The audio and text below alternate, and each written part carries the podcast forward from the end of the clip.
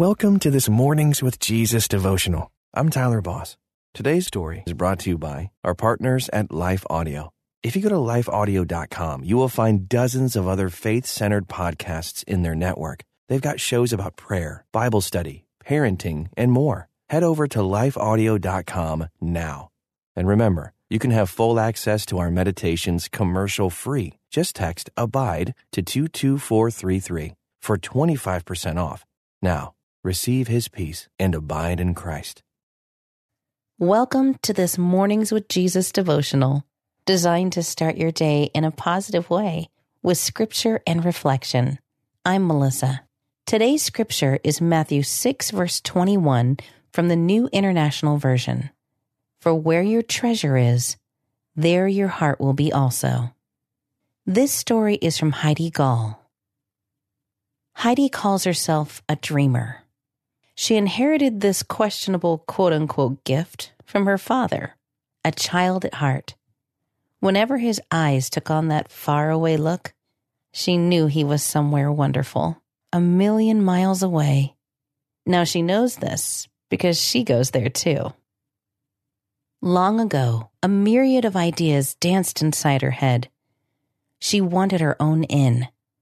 The next year, she wished for a vintage car like soap bubbles floating free in the breeze. All those dreams drifted off and disappeared. And the goals she did achieve left her no happier than before. Like the saying, life happens. It did. And boy, did it.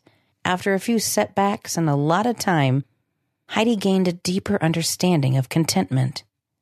She learned the difference between a want, a need, and a wish, which means she doesn't dream smaller. She dreams differently.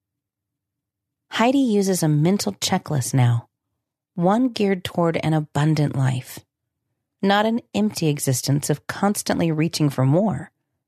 She asks herself, are these material desires and experiences self centered or motivated to please the Lord? Could Jesus fill this void better than what I've chosen? Will the takeaway be temporary or eternal? If the answers to these questions don't jibe, she finds a better way to spend her time and money. Bible teacher Joyce Meyer said, If selfishness is the key to being miserable, then selflessness must be the key to being happy. There's nothing wrong with dreaming and having goals. The problem lies in thinking possessions or excitement will fulfill your needs. Heidi still dreams, but now her eyes are open. Her dream come true is Jesus. What more could she want? Here's a step of faith you can take today. Create a new type of bucket list, number it, and write at the top to give Jesus glory, I will dot dot dot. Fill in the blank by thinking of ways to honor him. Develop a taste for these lasting treasures. Dream big. Thanks for joining me this morning. Until next time, may you abide in Christ. Hi, I'm Becket Cook, host of The Becket Cook Show. I lived as a gay man in Hollywood for many, many years until I had a radical encounter with Jesus 13 years ago. Since then, I've gotten my master's degree in seminary and published a book called A Change of Affection.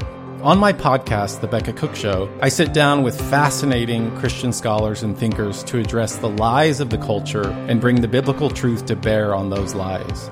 To start listening now, go to lifeaudio.com or search for The Becket Cook Show on your favorite podcasting platform.